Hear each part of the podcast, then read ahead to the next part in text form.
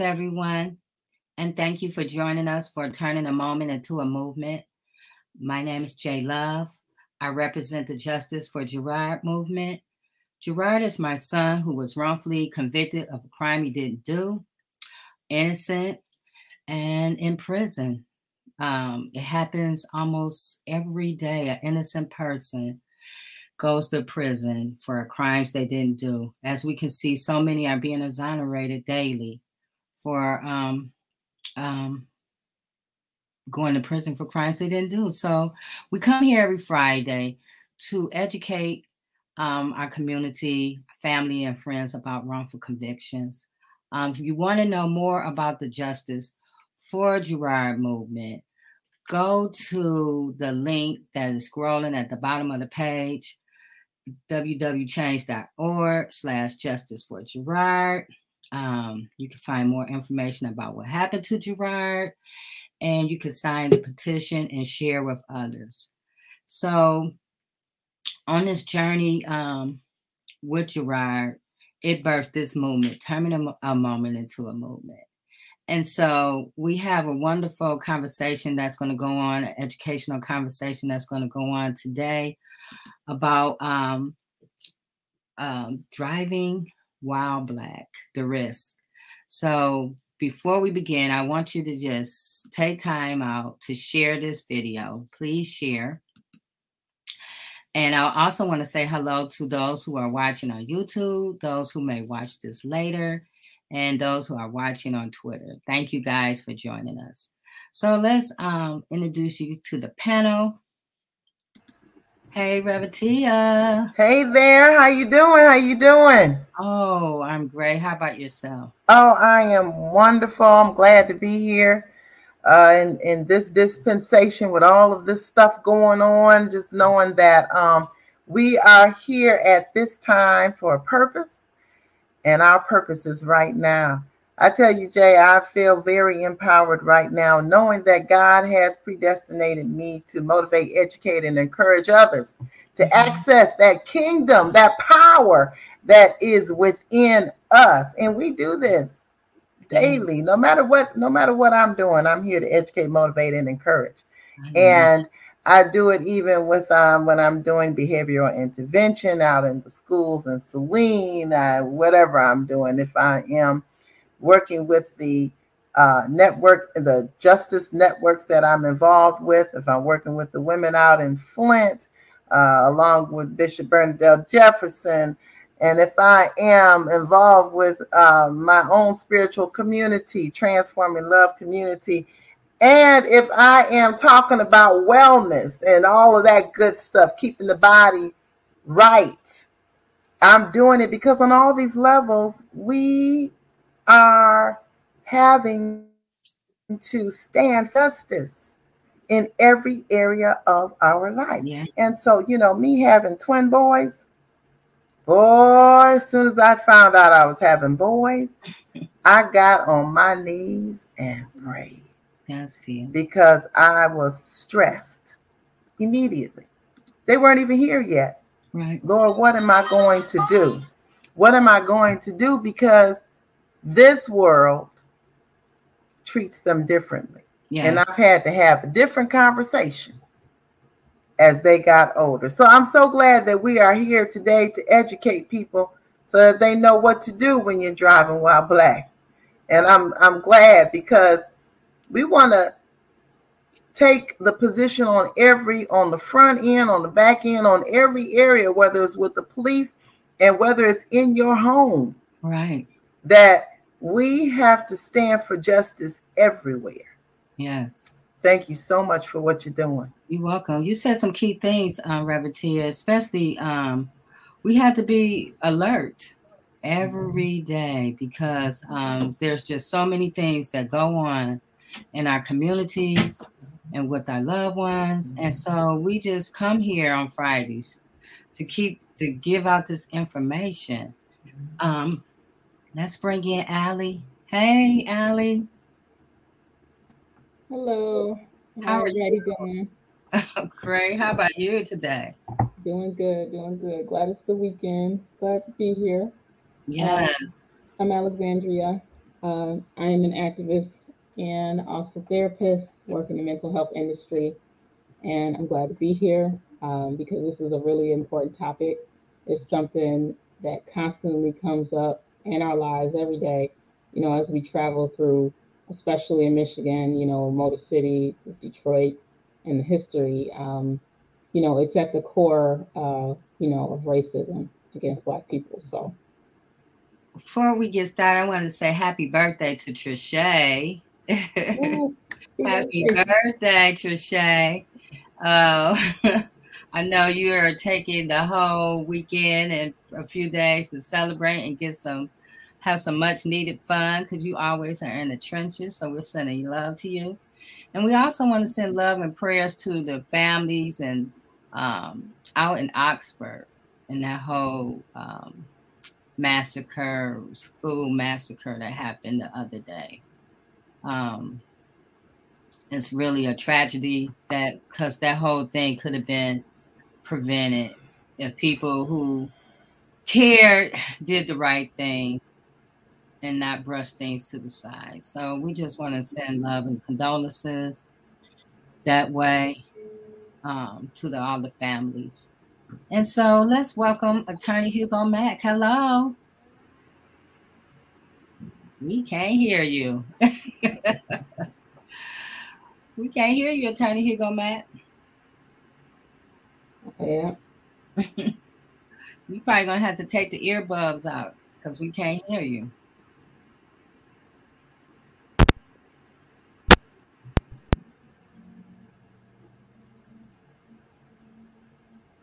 Now it just says it's mute. Yeah, like, unmute. Unmute.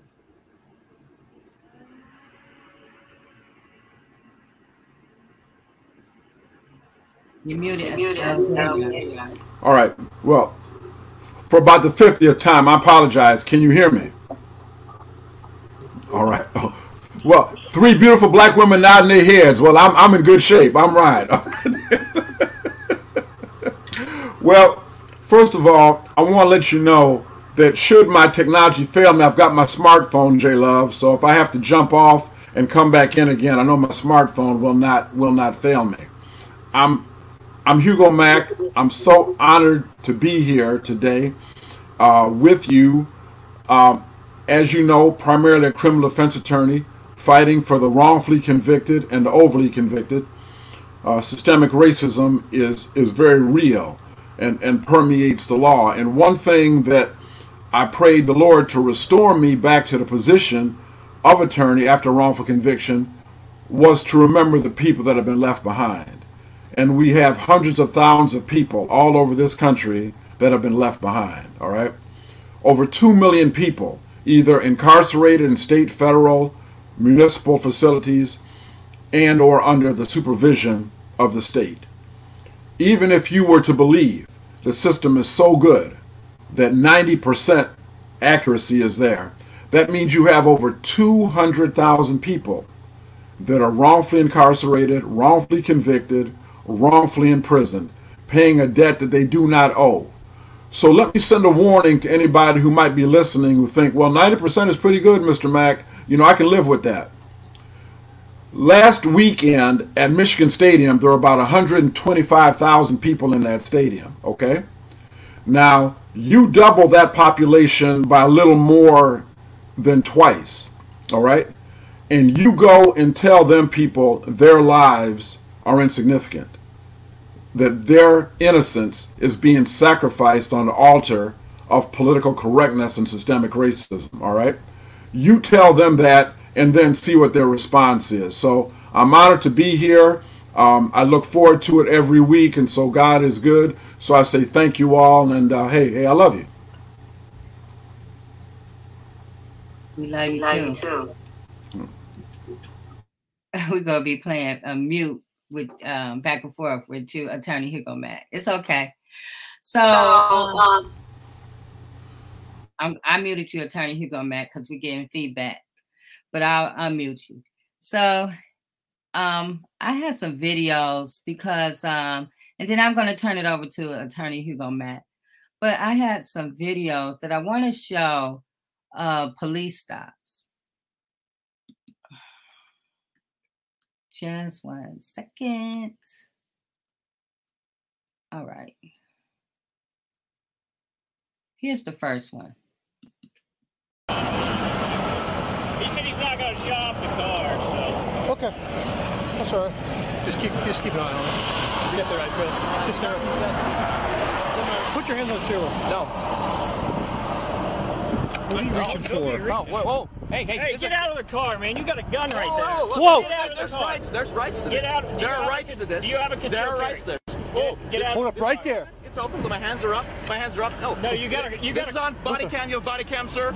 Put Do you your have a body hands cam? over your eyes. Do you have a body cam? Put your hand over Do your you have a body cam, sir? Put your hands Do over your eyes. cam, sir? Yeah, you're gonna I will send this dog on you. I will shoot you Hey, if you do. don't, Don't. fucking grab that Hey, gun. hey, you put, have rights. Put your hand. hey, you have rights too. You have rights Don't too. you You dare. rights. You have rights. You cannot Don't you dare. You need to unconstitutional.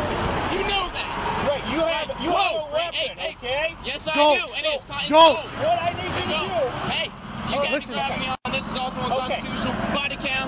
Body cam request.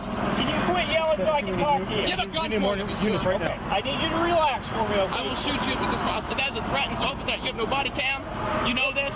He has a My hands are open. My hands are open. Okay. My hands are open. You need to get out of the car I so do we not. can remove you I from do that not. weapon. You cannot. No, it is constitutionally owned. I see that. You have a concealed Except carry permit. It's not concealed.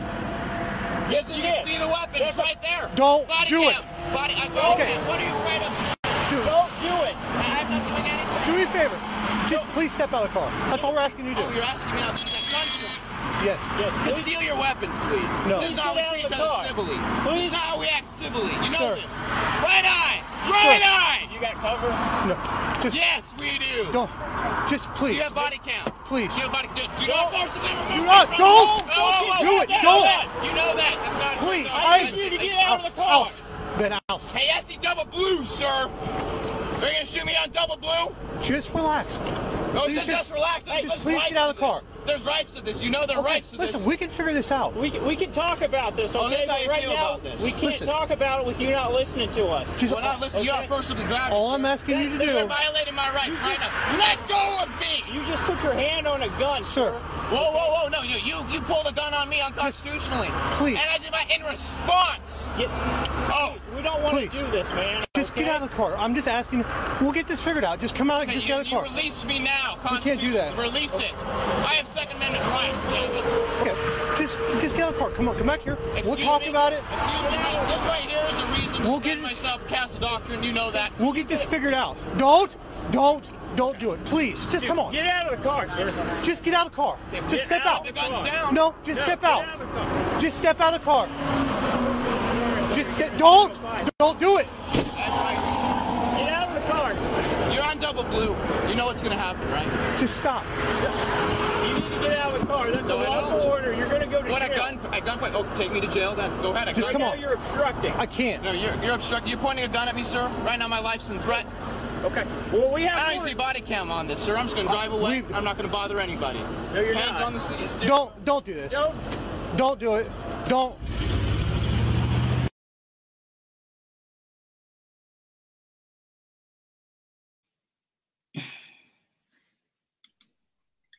So he drives away. Um, go ahead, Revertia. He drives away. They beg and plead. This narrative would not have gone down for any other minority. Well, because he wasn't a minority. And at the same time, he was right. You know, I'm at the point where I don't even know how to feel anymore. I'm rooting for him because they they obviously were not addressing him correctly or saying why they pulled him over or going through the proper means. But he got to drive away. Mm-hmm.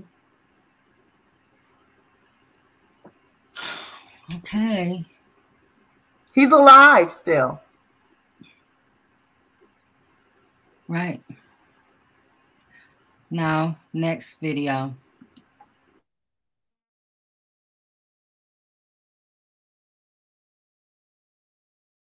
It took just seconds for a routine traffic stop to turn deadly. And today, graphic video of the encounter was made public just a few days after a Minnesota police officer was found not guilty of manslaughter. Mireya Villarreal reports. The newly released dashcam video shows the moment when Officer Geronimo Yanez stopped Philando Castile for a broken taillight last July. First, asking Castile for his license and registration. I have to tell you, I do have a Okay. firearm Okay. on me. I Don't reach for it then. I'm, I'm, Don't pull. I'm, I'm pulling it out. Don't pull it out.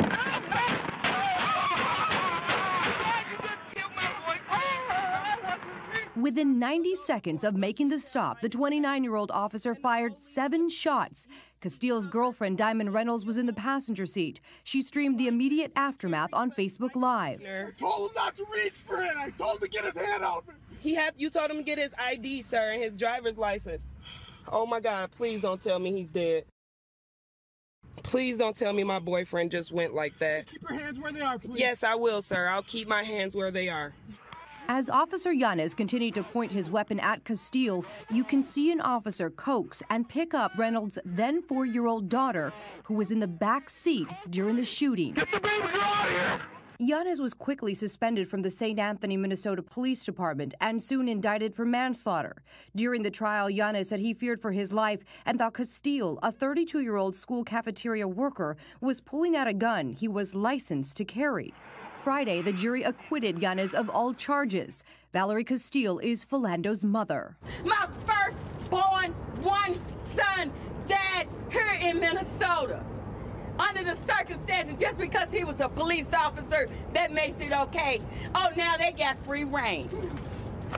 He's found innocent on all counts. Castile family members were reportedly stunned when they saw the video during the trial. And Anthony, according to their attorney, they are planning to file a lawsuit against the city as well as the police department here. Mireya. Okay, guys. A big difference. 90 seconds. They begged with that guy for three. I, that mi- that video we saw first was three minutes long. So there's a big difference when driving while black. I know, Allie, you did a lot of work in Dearborn on on how they um, pull over drivers and they use the border between Detroit and Dearborn all the time for traffic infractions. So I'll let Attorney Hugo Mack and then I mean Allie and then Attorney Hugo Mack. Yeah, um, yeah, that's majority of those who are pulled over are black. You know, at least fifty percent, and even despite being less than five percent of the population, uh, even when bringing that forward, you know, we get pushback. We get called non-residents, although some of us are re- some of us in the group are residents. um, you know, and get told, you know, excuses like the same type of excuses, which is interesting, as in, oh, so many people work here and come in and out of here during the day. You can't measure it that way. So, so which is silly. Um, yeah, so it, it, it's a pattern I see in the data in Dearborn. Also see the same thing in Southfield, in Livonia. I see the same thing, you know, um, and a lot of them have the same excuse. But when you add up the population demographics of each group in the entire metro area, you add up all the amounts of Black people in each city and put it as one percentage in every other race in the metro area, it doesn't even equal 50% of Black people like in the metro area. It's actually way less than that. Mm-hmm. So to say that there's a ton of Black people coming in and out of these cities and that's the reason is incorrect. Attorney Hugo Mack. Well, first of all, I want to thank you for being the opportunity to be um, a speaker. You know, I mean, I'm I'm so honored to be in the panel and then have an opportunity to be a presenter. I kind of feel like Janet Jackson on Saturday Night Live. She was the guest host and a guest musical performer. So you know.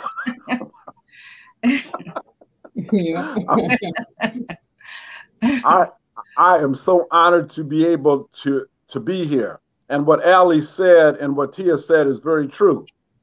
You know, my scripture teaches me that my people perish for lack of knowledge. Okay. Found in Hosea 4 6. And a lot of times, as an attorney, when I'm defending people, I hear the state statement, ignorance of the law is no excuse. That is true. But I guess I want to say to everybody listening, there's a second part to Hosea that that people don't refer to. And that says, Because you have rejected knowledge, I will reject you. So part of the problem that we have is not only in getting the message out, but in getting people to believe and understand the message. So it's just my prayer that the words that I speak and that we speak tonight really reach people that can be impacted by it because we are in a clear and present danger as being African Americans when it comes to traffic stops. You know, with the possible exception of the telephone, there's no technology that has had a more deleterious effect and impact on the lives of Black, Brown, Indigenous people than the automobile. And that might sound strange to most people, but let me tell you why I say that. Because the whole thing with systemic racism, in terms of its impact in the automobile and black folks has to do with movement, mobility, and escape. Movement, mobility, and escape. You know, when we look to systemic racism, even to the end of the Civil War, four million black people were quote unquote freed. We all know that uh, Jim, uh, excuse me, Jim Crow laws and black codes made it illegal for black people to own land, horses, and a gun. Now, some may say, well, okay, well, what does that have to do with the automobile? It has quite a bit to do with it. Because at the end of the Civil War, you know that black people were supposed to get 40 acres and a mule, all right? And the way that black folks have been treated in this nation is tied into economic, it's tied into power, it's tied into privilege, it's tied into inherited wealth, okay? So, whatever color you may be, if you've got inherited wealth or wealth, O.J. Simpson, Robert Blake, etc., you can buy justice. Where a person of meager means or humble means, even a person that's well off, you do not have the resources to compete in court against a county prosecutor, a state attorney general, or the federal government itself. So when you look at the, the advent of how systemic racism affects Black people and traffic stops, it really all relates back to the history of black folks in this country. You know, there were supposed to be 400,000 acres of land given to free emancipated black people at the end of the Civil War. That is the size of five Atlantas. In other words, the city of Atlanta, Georgia, is 136 square miles. That is equivalent to five Atlanta, Georgias in the hands of black people. Now, think what happened if black folks control New Orleans, you know, uh, Atlanta, Miami, Houston, all right? Those areas. Those things are all important in the framing of who gets elected, who gets to be a judge, who has the power to finance a campaign, all right?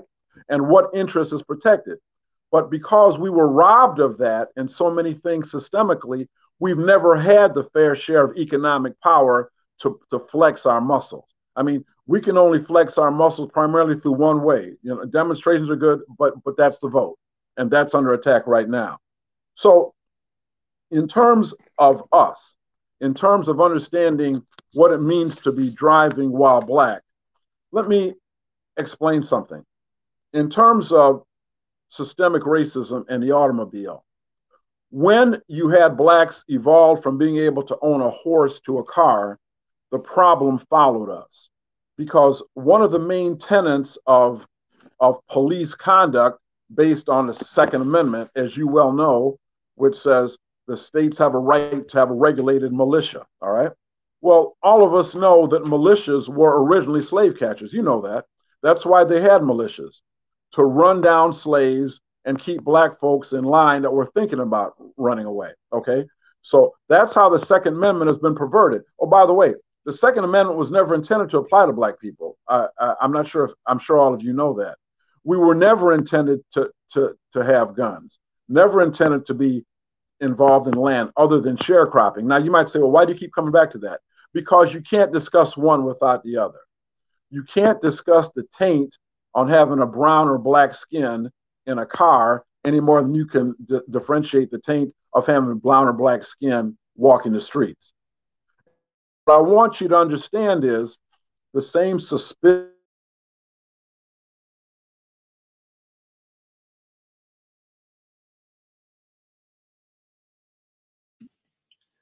Uh oh. Tiny Hugo Mack. Is the same vitriol. Okay, I'm I'm sorry. Did I lose you? You froze for a minute, but go ahead. You back. okay, I, I, apologize. I apologize. Is it the the same vitriol that killed Trayvon Martin and Ahmaud Arbery on foot is the same vitriol that killed some other folks. And I know these names are not new to you. When you look at a Sandra Bland, you know, that name is not new to you. When you look at a man by the name of Mr. Brooks, that name is not new to you. When you look at a man by the name of Sam DuBose, 2015, Cincinnati, Ohio, all right, stopped for a missing front license plate, shot and killed by police. All charges dropped against a police officer. When you look at a man by the name of Walter Scott, 2015, South Carolina, shot for a defective brake light, shot in the back by police, killed. And the officer was convicted in that case, but only because there was a video. Remember that? Somebody was standing in the bushes with mm-hmm. a video. Had that video not existed, I have a severe doubt whether that officer ever would have been convicted. What about Dante Wright, Minnesota? You know about him. Stopped for having a hanging air freshener on his rear view mirror. Now mm-hmm. that officer is getting ready to stand trial. Matter of fact, I believe the trial started yesterday. Yeah. But she's got the excuse. I thought I was reaching for my taser. I thought I was reaching for my taser. All right. What about Jacob Blake, Kenosha, Wisconsin? Shot seven times in the back, in the back by police while getting into his car. Well, we thought he had a knife. The prosecuting attorney made it very clear no charges will be filed against any officers in this regard. And what about a man by the name of Rodney King, March 1991? Stopped for speeding, beaten mercilessly, mercilessly by police. Officers charged, tried, and acquitted despite a video. Despite a video. All right. It took federal charges to bring those officers to justice. Now, I want to explain something to you. The Michigan State Police are considered the premier law enforcement agency in the state of Michigan, okay? Mm-hmm. That's what we say about them. Now, they did an internal study of themselves, and I want to tell you what they found out. They found out that between 2017 and 2020, African American traffic stops went from 17% to 20%, while African Americans only make up 13% of the state's population. Now, black people are the only demographic in the state of Michigan with 10 million people whose percentage of traffic stops is higher than a percent in the population. I'm going to say it again. Mm. Blacks are the only demographic whose percentage of traffic stops by the state police is higher than the percentage of the population in the state of Michigan. Higher than whites, Hispanics, Asians, Filipinos, Samoans, everybody. So when you look at it, I wanted to see what happened in my own county of Washtenaw County. Found some very disturbing statistics. In 2017, black people were stopped 2,244 times, whites 5,988. In 2018, blacks were stopped 2,020 times, whites 4,693. 2019, blacks were stopped 2,506 times, whites 6,439. And in 2020, black people were stopped 1,910 times, while whites were stopped 4,397. And mm. now, to some people, that might just seem like a bunch of figures. Well, what does that really break down to?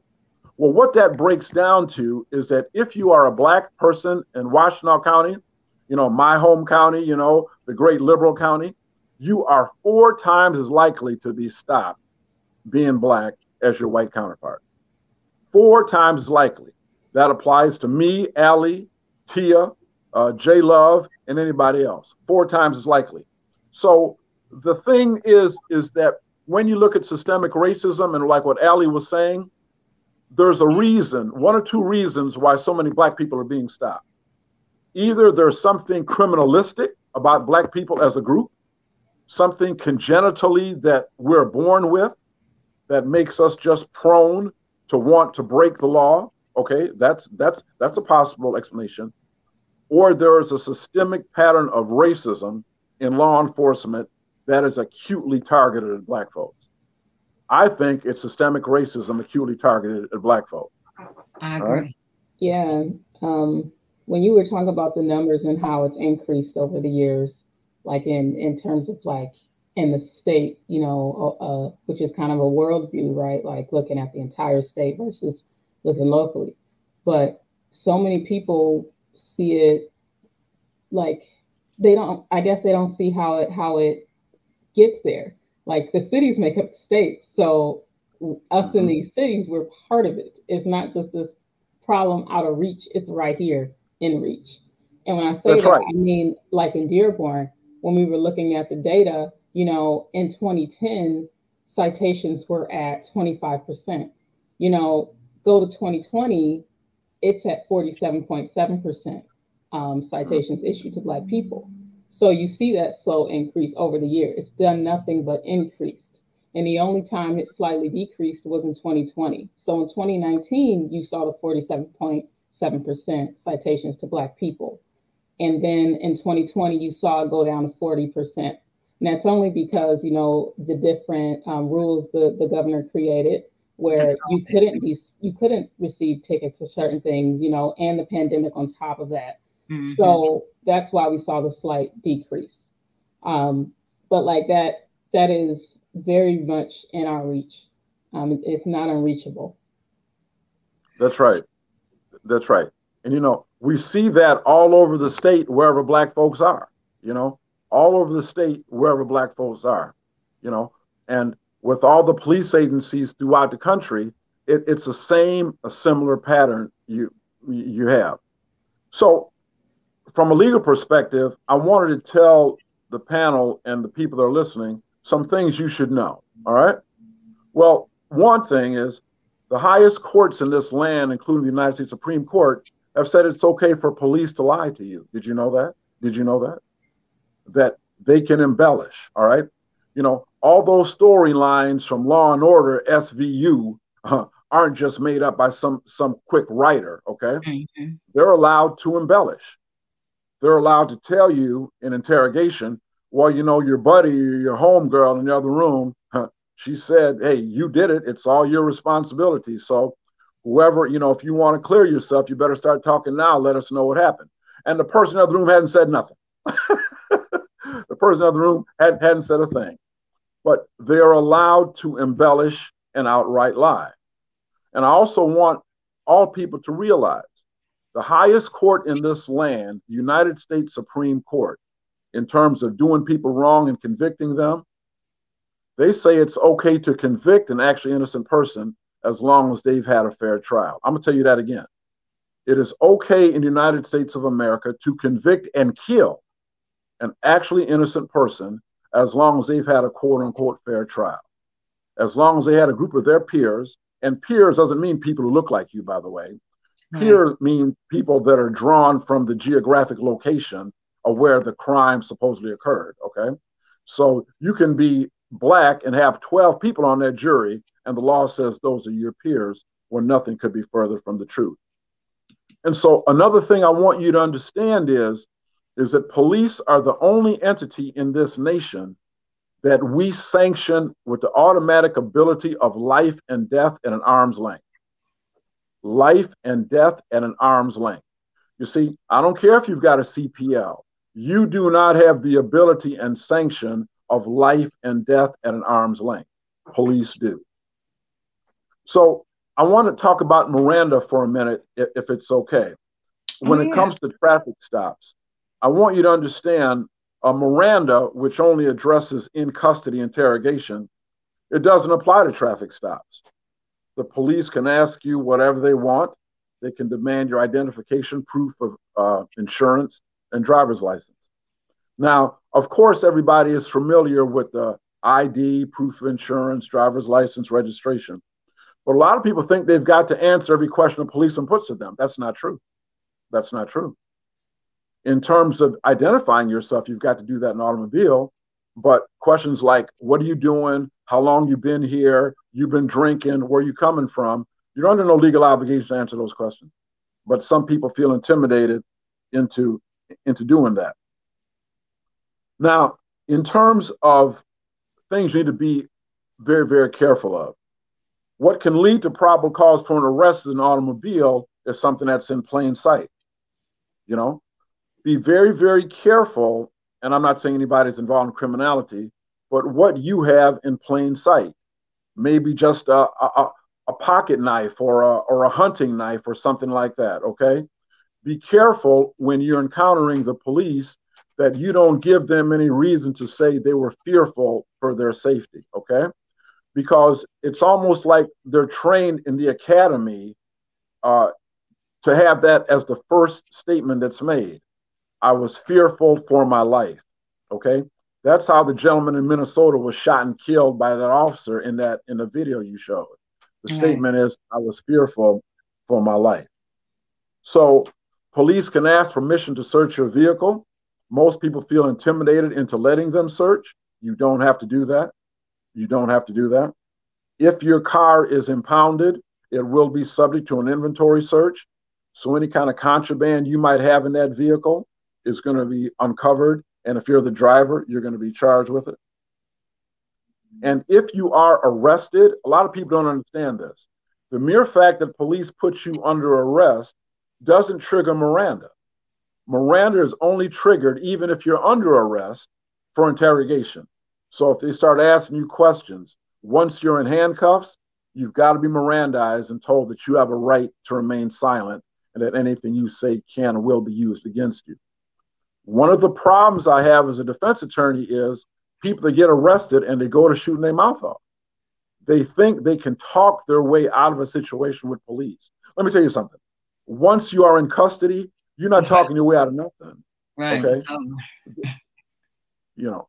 So so I mean, jump in here anytime anybody you know feels they want to they want to add something. But Well, you know, I'm I'm I'm sorry, Attorney Mack. I just I'm still traumatized. and, and the thing about it is that I hear what you're saying, and you're right.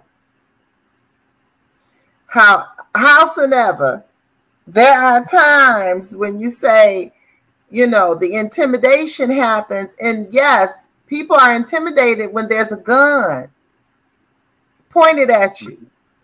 Mm-hmm. You know, when there's a gun pointed at you, you know, you're you're already intimidated, and and and they say well, I feared for my life. Are we getting to a point where after a while we get stopped and then we say, well, I feared for my life?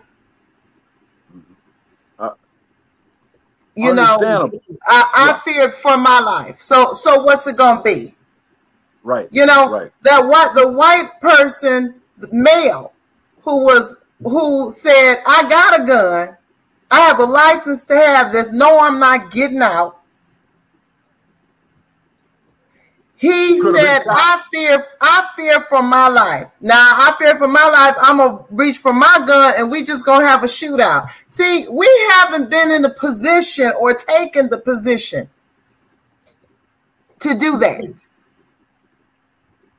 And and I'm I'm so I mean I get it. We have to educate, but what I want to say, by no means am I going to ever state that racism is a black person's problem.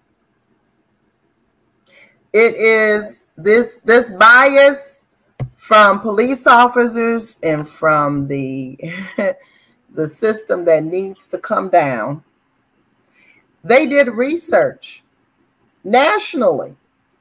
Ally put up the research done in Dearborn. They've done research nationally on police stops and concluded that police stops and search decisions suffer from persistent racial bias and point to the value of policy interve- interventions to mitigate these disparities. Now, they say policy interventions. No, I say people interventions. Because you can you can change policy all day and all night.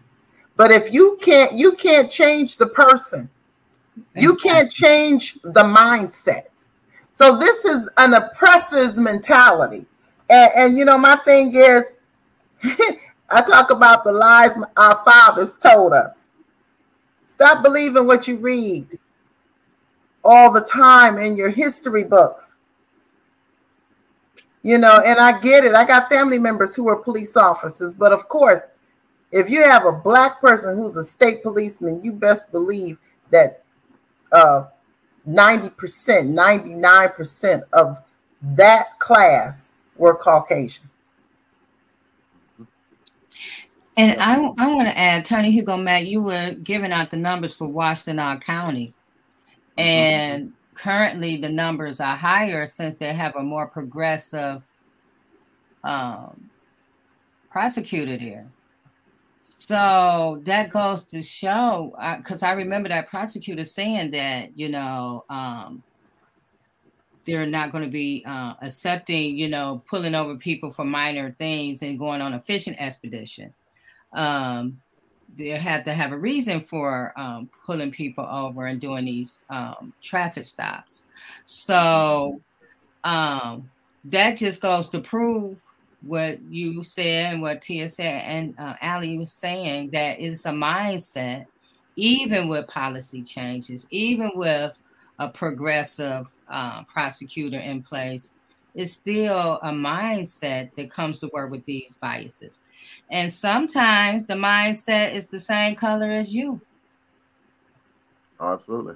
Yeah, we've taken we've taken on the mindset of the oppressor. We oppress each other.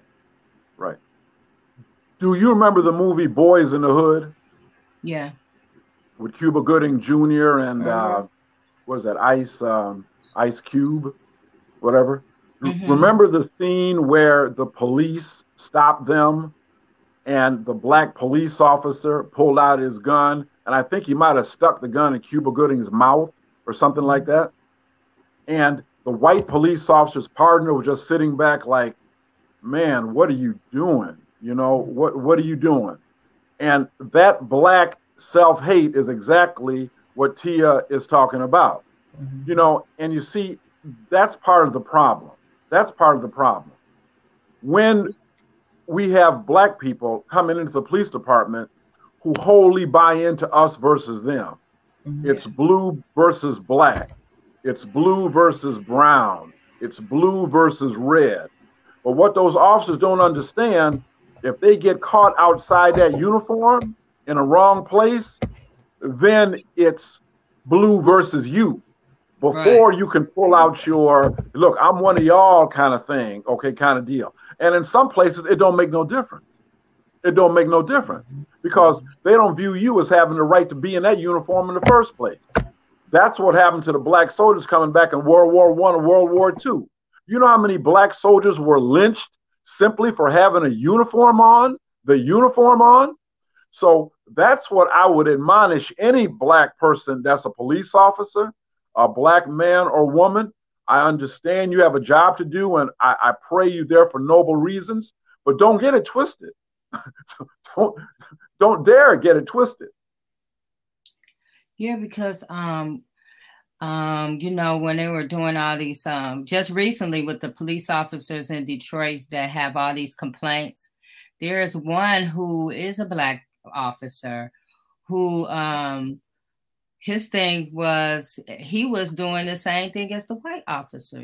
I think that at one point they were partners and they were going around terrorizing people in the neighborhood and the white and the black officer were both doing it so you know we already have the biases but then when we have the biases of those who wear the uniform but in the same color it's just it's still like Reverend Tia said, you know, they take on the mind of the oppressor. They are still, you know, sometimes they even worse. Right. Sometimes oh, worse. Absolutely. And, you know, I want to say this before I continue. Part of the problem with Black people having to work so hard, twice as hard, to be accepted is that that mojo makes us think we have to be twice as whatever they are to be equal or accepted. So that mhm. means we got to bust twice as many black heads. You know, you know, we got to kick in twice as many black doors. Okay, we got to pull our gun on twice as many black people as our white counterparts to show them that you know you know we're, we're a team member and and and that is one hell of a mojo that's been run on black people systemically one hell of a mojo you know and so that is in fact a problem and i hate to say it when i look at our supreme court united states of america one of the staunchest conservatives never saw an affirmative action plan that he didn't want to overturn. Never saw a fair housing plan he did not want to overturn. Never saw a civil rights legislation he didn't want to overturn. And you know who I'm talking about. You mm-hmm. know who I'm talking about. A man on the court, black as a crow, cannot wait, cannot wait to be at the vanguard of striking down affirmative action programs.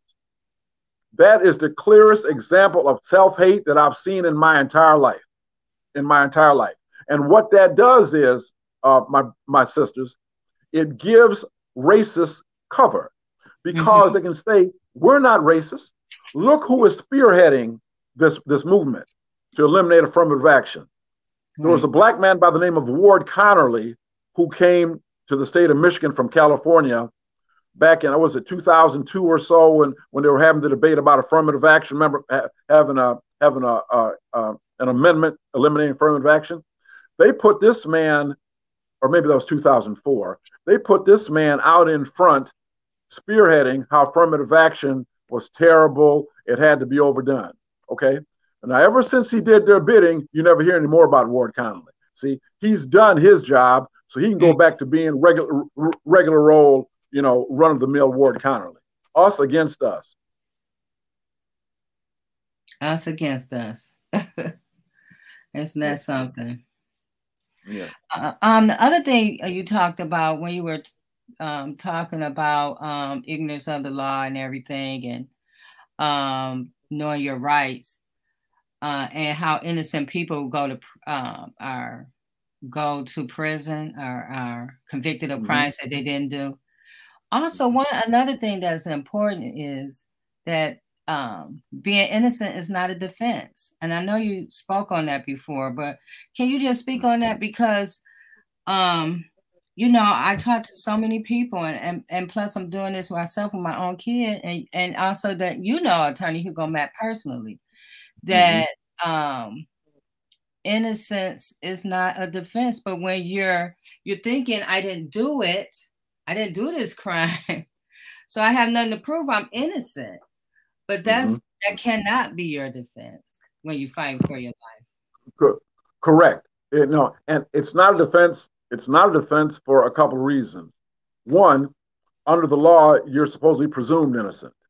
So your innocence is something you don't even have to say, or you shouldn't have to say. Okay, because you're you're presumed innocent. But it's been my experience over four decades. People sitting on a jury, they want to hear somebody get up and say, "I didn't do it." they want to look in somebody's face and be able to assess them. Even though the law says your silence cannot be held against you, and the state has got to prove you guilty beyond a reasonable doubt. But you see, Jay Love, the problem is, and I know I'm preaching to the choir here, the state gets to speak first, and the state gets to speak last. The state has got the Michigan State Police Crime Lab, they've got police agencies, They've got the Federal Bureau of Investigation. They have the power of the federal government itself, itself, mm-hmm. to marshal against you. And what you have, if you're the average person, is a public defender, and I was one for 10 years, noble people, most of them, or a private attorney, where you're gonna have to mortgage, mama gonna have to mortgage her house, Madea gonna cash in, you know, her, her bonds or, or or something like that to try to help you.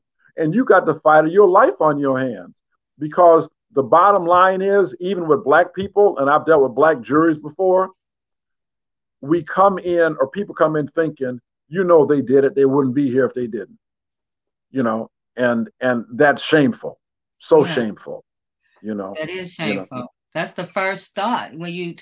I I experience myself speaking on Gerard. A lot of people, the first thought is, "Well, how did you know?" or "How you don't know?" He could have Right. did it. You know, where they're where we're seeing, we're seeing a boatload of people on a daily basis. Not once a month. I'm seeing them every day, Attorney Hugo Mack, being That's right. exonerated all over the United States. It's not just a Michigan problem, it is a United States problem. And these people are innocent, and these um and they did all kinds of underhanded things to put these people in prison for years, just like the gentleman with the author, the lady who wrote the book. And um, he served 16 years in prison for rape. He didn't even want to have any children because he was uh, uh, labeled a sex offender and he didn't want children to grow up in that um, um, that having a father that's a sex offender. He was robbed of that.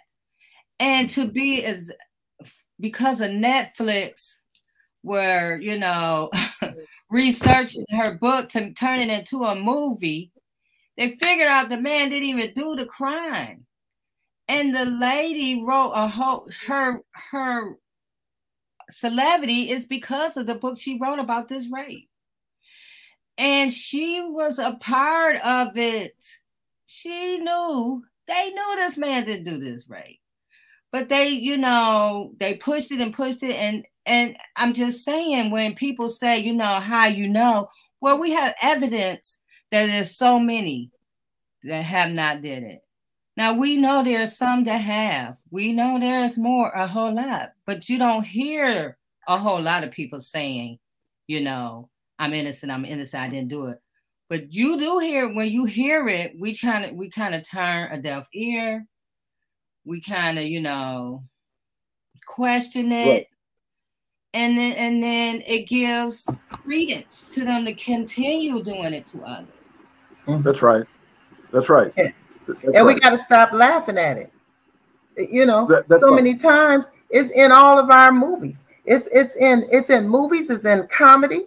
It is the expectation for police to pull over African Americans and to to be brutal with them or to harass them. It's in all of you can you name the movie, you name it, you can go back and you can look at so many movies, so many comedians that have brought that out. I remember Kid and Play, and, and they it would always have the police in there chasing after after black people, after the black men. And so we've learned I don't know why. Maybe it was a way of masking our pain, but we have learned to laugh at something that has been embedded in our history here in the United States. And it has right. harmed us forever for over 400 years. That's right. And we got to right. stop laughing at it. It's not funny. That's and we right. got to hold people accountable. We got to hold them accountable to, to the atrocities that they have done and stop acting like they didn't do any atrocities. Stop acting like there it doesn't exist. That's right. Stop acting as as if everything is okay. And, and just you know, just la di da da. Well, I got mine. Until somebody that you know and love mm-hmm. has right. this happen to them. That's right. And you know, um, um, the video we saw of um, Philando Castile, mm-hmm. he had been. Um, I was just doing some research on that when we were talking when you were talking about doing this. He had been pulled over, I think, in a four or five year uh, span of time, like fifty something times, and paid over six thousand dollars in mm-hmm. traffic mm-hmm. tickets if that is mm-hmm. not profiling and predatory, I don't know what is. In this area well, where where he lived, it was mm-hmm. predatory, and we see that all over Michigan. We see that mm-hmm. in a lot of little areas, little pockets. They do little where they sitting high and pull people over headlights or whatever the case. Sometimes they don't even have no, they're just pulling you over and so we see that this is doing, and these, the research is showing that it's done. The ACLU is suing the uh, Michigan State Police because they're doing it, but mm-hmm. we normalize it. Right, right, and you know, along the line of Mr. Uh, Philando Castile, I want to talk to people about CPLs. Okay, a concealed pistol license. All right? mm-hmm. You know, over the last decade or so, it's become easier for a person to obtain a concealed pistol license. All right. And, and a lot of that is because of gun lobbyists, all right, that have uh, pushed the Sixth Amendment, uh, excuse me, the Second Amendment, you know, right to bear arms. So what happens is, is that you have a lot of people that are perpetually, I mean, horrendously getting qualified to carry weapons. But you see, just because you have a permit to carry a weapon doesn't mean it's always a great idea or that you can't be killed for having that weapon, you see, uh, by police. So, this is what I want to tell people about uh, carrying concealed weapon. All right. Now, if you have a CPL, which allows you to carry a gun in your car, by the way, all right, if you're stopped by the police, you must inform them of that fact immediately mm-hmm. immediately.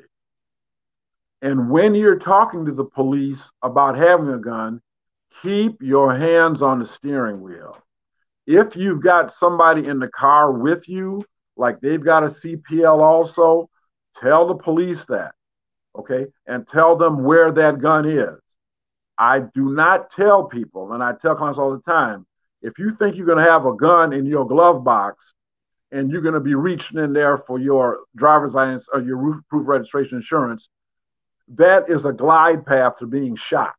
Mm-hmm. Okay. That is a glide path to being shot because more police are killed, and I don't condone police being killed. I mean, you know, uh, ambushed. Most police are being killed by the surprise weapon.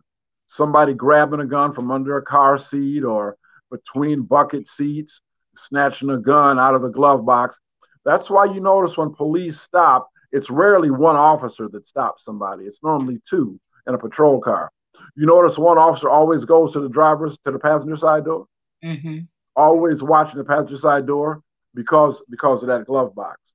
So let the police know immediately. And I want to say this, Jay Love, being a being an older black man, but believe it or not, once upon a time I did have an afro back in the day.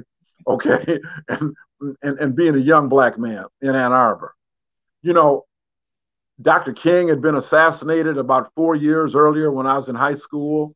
uh, having race riots up at Pioneer High School, the tension between black and whites and blacks and the police in Ann Arbor, uh, which is far from Camelot, I might add, you know, was was terrible.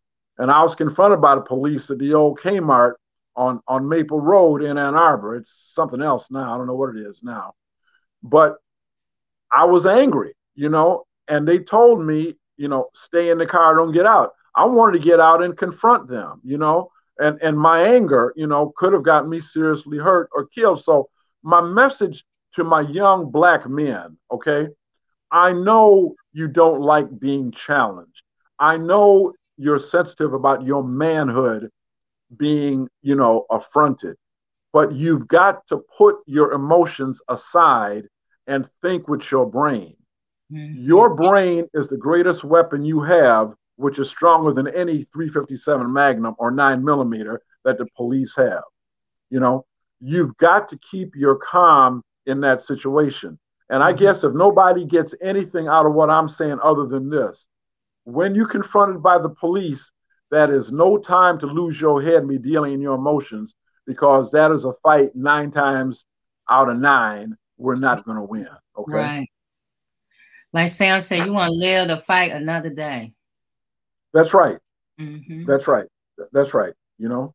So, um, can I can I just give you some protocol from the state police, and mm-hmm. I can give you Dr. Mack's protocol, and then I I'll I'll be quiet for the rest of the evening. Would that no, be okay with you? This your this your night, Attorney Hugo Mack.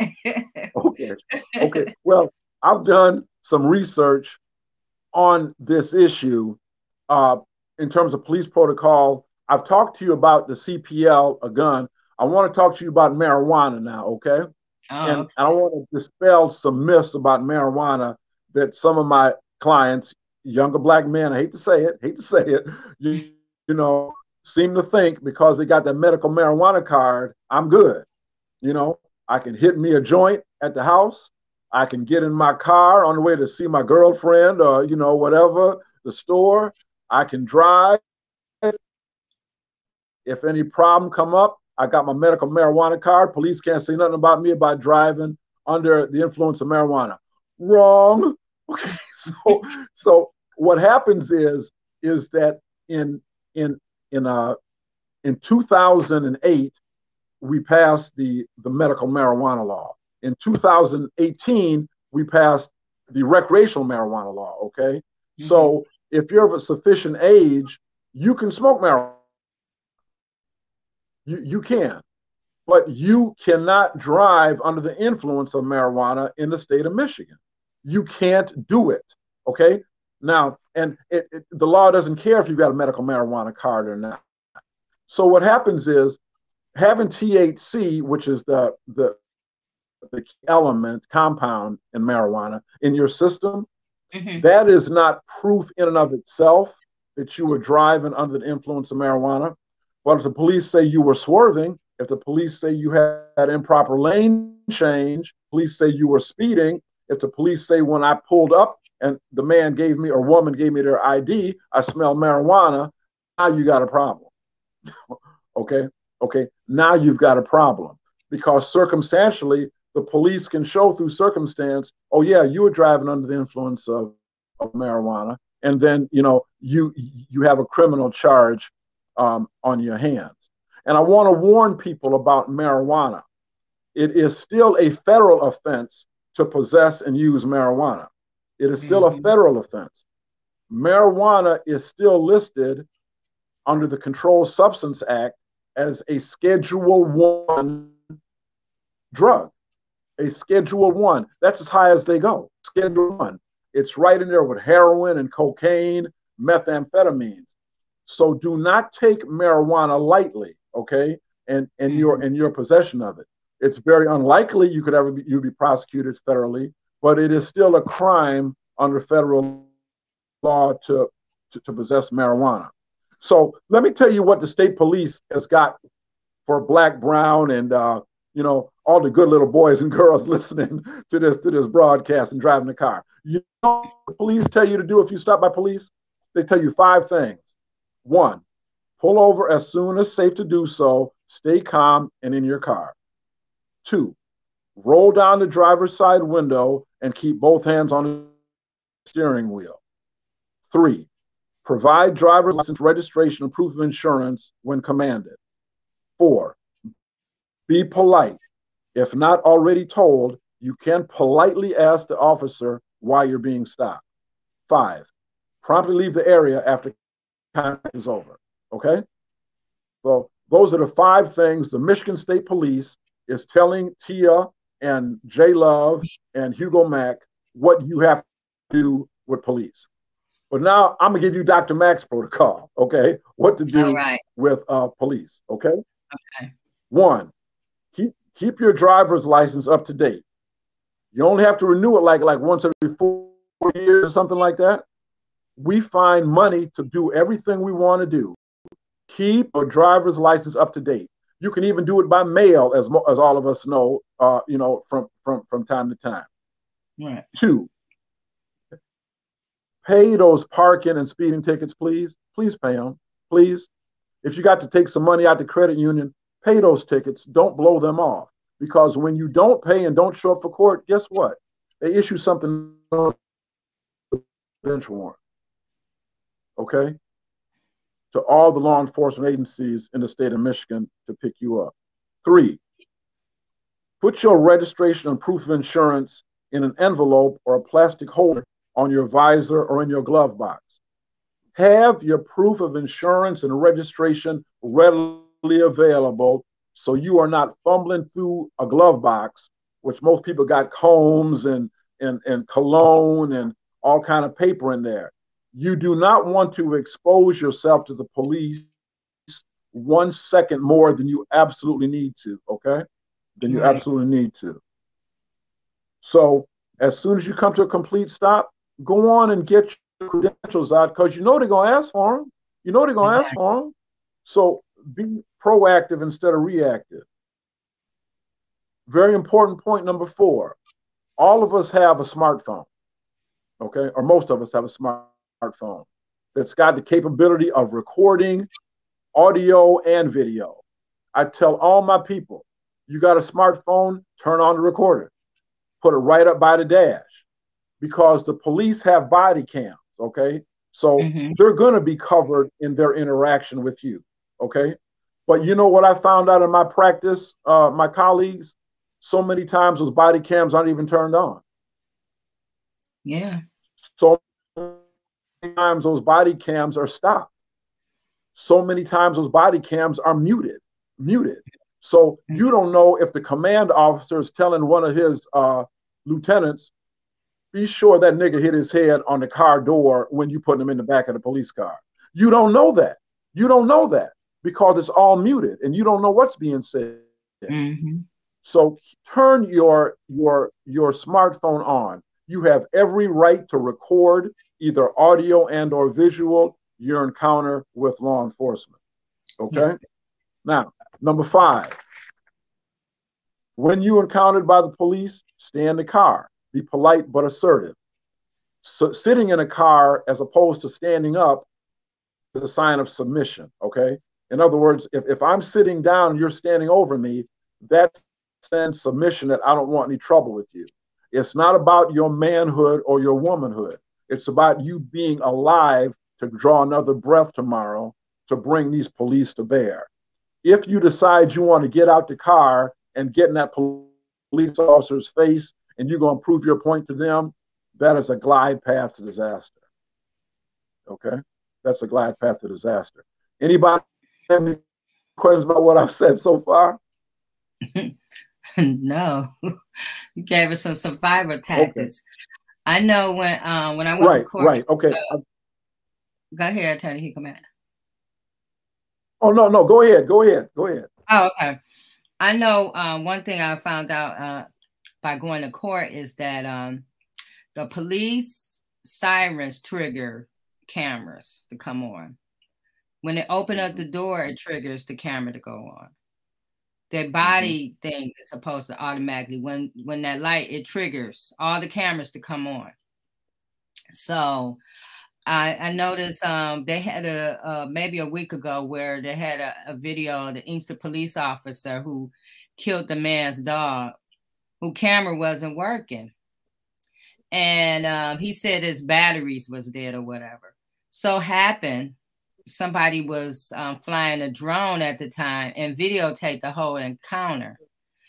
Now he had his own story about what happened, and but there was videotape. So you're right. We have to do our own due diligence to protect ourselves too, by um, you know, using our smartphones. Absolutely. And another thing, before a criminal defense attorney gets audio visual, that goes through a police filter. In other words, there's a sergeant or command officer back at the station that's got the ability to edit those. To edit those, okay? So it's just like going to a movie and you don't really see the whole movie, you see the edited version of the movie. You know, right. how many times we watch movies on TV and say this movie has been edited for content or time or, or something like that. See, exactly. So that that's very important that your recording device are working. So let me let me continue with Doc.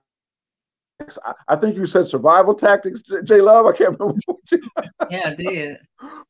how you uh, uh, how you place? Okay, now when you stop by police, if necessary, request officer's name and badge number. And if you feel you're being abused, say, I would like a command officer to be on the scene here, okay, to, mm-hmm. to take charge of this situation and, and, and oversee it. Uh, if you're told to exit the vehicle, then exit the vehicle, okay?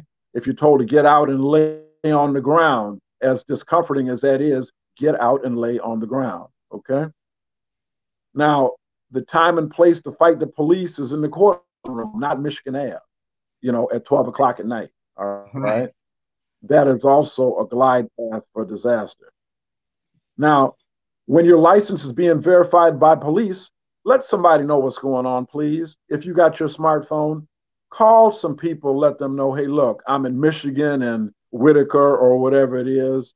The state police got me here. You know, um, I didn't do nothing. I don't know why they're stopping me, uh, but I want y'all to know where I am, what's going on. Mm-hmm. And please routinely check your vehicle, your headlights, your turn signals, your backup lights to be sure those are working properly because that is 99% of the reason people get stopped by police. Yes. Some kind of mechanical failure you know, a, a headlight is out. Okay. And you know what? I've had a lot of my clients. I said, well, you didn't know what headlight was out. Well, yeah, but I never really got around to fixing it. Well, I, I mean, you know, just just just put a neon sign on your car, say, police, please stop me. Please, please. okay. So now, and when you get in somebody's car, please be sure if you borrow somebody's car to run to the store, they got registration proof insurance. Please, please. It is something that you cannot afford just overlook because guess what? When if you get stopped and you don't have that, you got a world of problems now. I don't care if it's somebody else's car, you were driving it. Now, be sure, and I tell people this all the time, in the back of your car, your license plate, some people have those fancy ornate license plate holders or some dealerships give you a license plate holder with their name on it, please be sure that tag is not obstructed. Please be sure. Okay. I've had mm-hmm. cases where I've lost where I tried to say it was a pretext stop, and the police said, "Well, no. Uh, see this little this little this little palm tree on this man's uh, license plate cover? I couldn't see the tag." And the judge said, "You're right, Mr. Mack. There's no pretext stop. That's against the law." Okay. And on your license plate, if you look above your license plate, there's a little light. Your car has got a light that illuminates yeah. that license plate. Please be sure that light works and that that license plate is clearly lit and visible to the police. Please be sure you don't have a big bauble like a big uh, air freshener or a, a big uh, uh, a snowman doll or whatever it is hanging from your rear view mirror that is a traffic violation. Unless you've got two side mirrors that work perfectly, but you don't need the hassle of a stop. And another thing, it's coming up winter. Y'all, please clean them windshields off and that back that that that back uh, uh, uh, mirror, uh, you, you know what I mean, the, the back window of that car. Right. Please get the snow up off the side of your car and think, I'm rushing, I'm late to work. Let me just scrape off a little bit of a, a five inch strip here so I can see. That's an invitation for a traffic stop. Yeah, they Um, just passed a new a law that they can um, give you a ticket for that now. Oh yeah, yeah. So you know, you you, can get a ticket for that, and all that is going to hold up in court. Have a designated driver. You know, the holidays are coming up. If people want to go, you know, have a little drink or a party, don't drive home by yourself.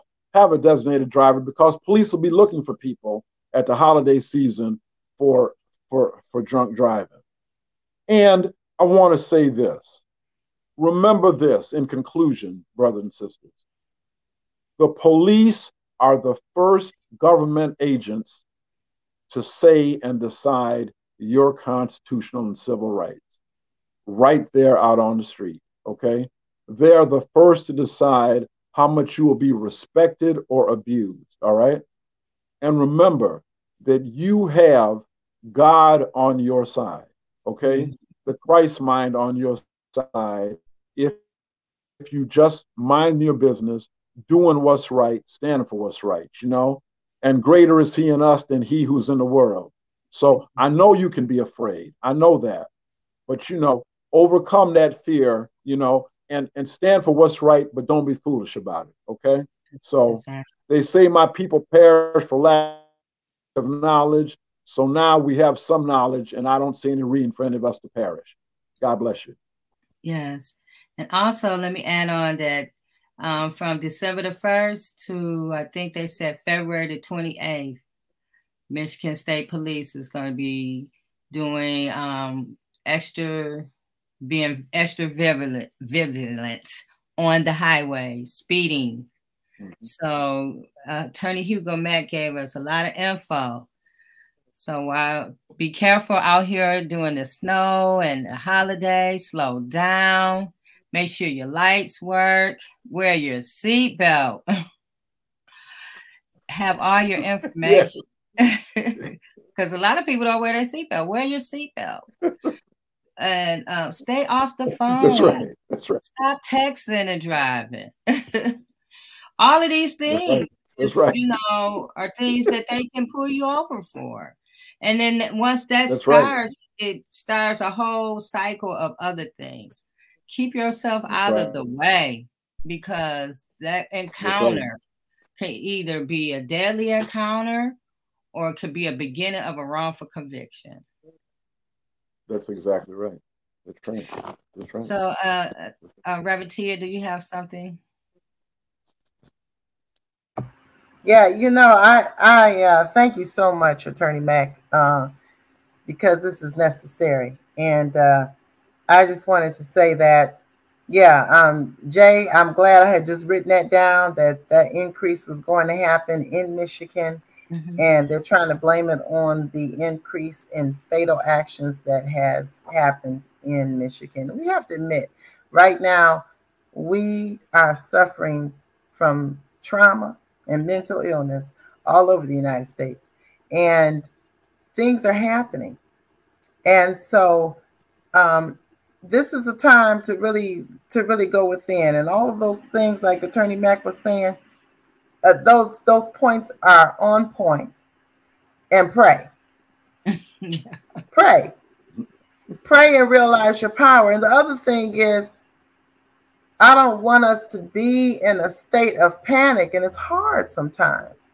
Every time a police car comes your way, Right. take a breath, breathe, and know that there is right. no power greater than the power of God that lives within you.